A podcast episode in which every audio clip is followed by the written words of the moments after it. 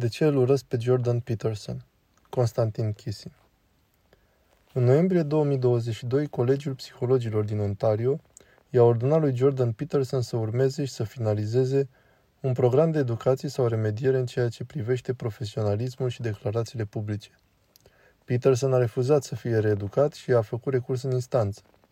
Săptămâna trecută, trei judecători au respins în unanimitate recursul și au ordonat să plătească colegiului 25.000 de dolari. Așa cum a fost tratat Jordan din prima zi și felul în care este tratat acum, e foarte simptomatic pentru locul în care ne aflăm ca și cultură. Acest lucru a fost evident mai ales când a devenit o persoană publică. Ai observat că argumentul pe care l-au folosit cel mai des pentru a ataca a fost cea mai mare parte a audienței tale sunt bărbați, așa că bla bla. Nu ținteam în mod special acest mesaj către bărbați tineri, pentru început. Pur și simplu a ieșit așa. Și chiar tu recunoști că sunt în mare parte bărbați care ascultă. Da, publicul tău e majoritat masculin. Ei bine, sunt cam 80% pe YouTube, care e un domeniu masculin în general. Poți pune întrebarea asta doar dacă crezi că e ceva în neregulă cu bărbații. Nimeni nu atacă mărcile de machiaj pe motiv că majoritatea clienților lor sunt femei. Faptul este că o minoritate puternică își doresc ca bărbații să fie slabi, incompetenți și slabi. Ei nu înțeleg că făcând acest lucru seamănă semințele propriei lor căderi și ale întregii noastre societăți.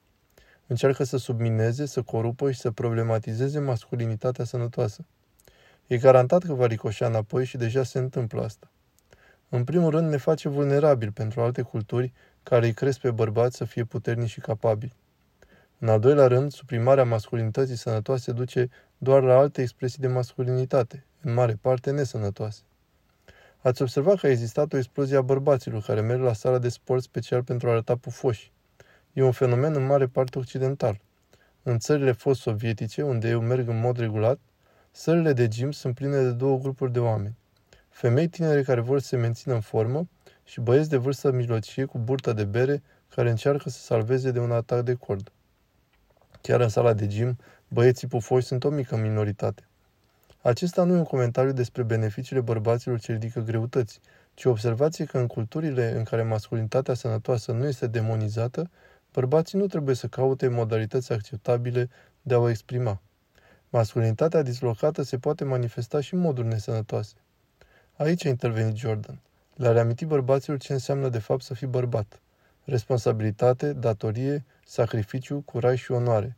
Și pentru asta a fost atacat dur de către jurnaliști, în principal femei, ca fiind divizor și toxic, etc., pentru că le spunea bărbaților să fie mai buni.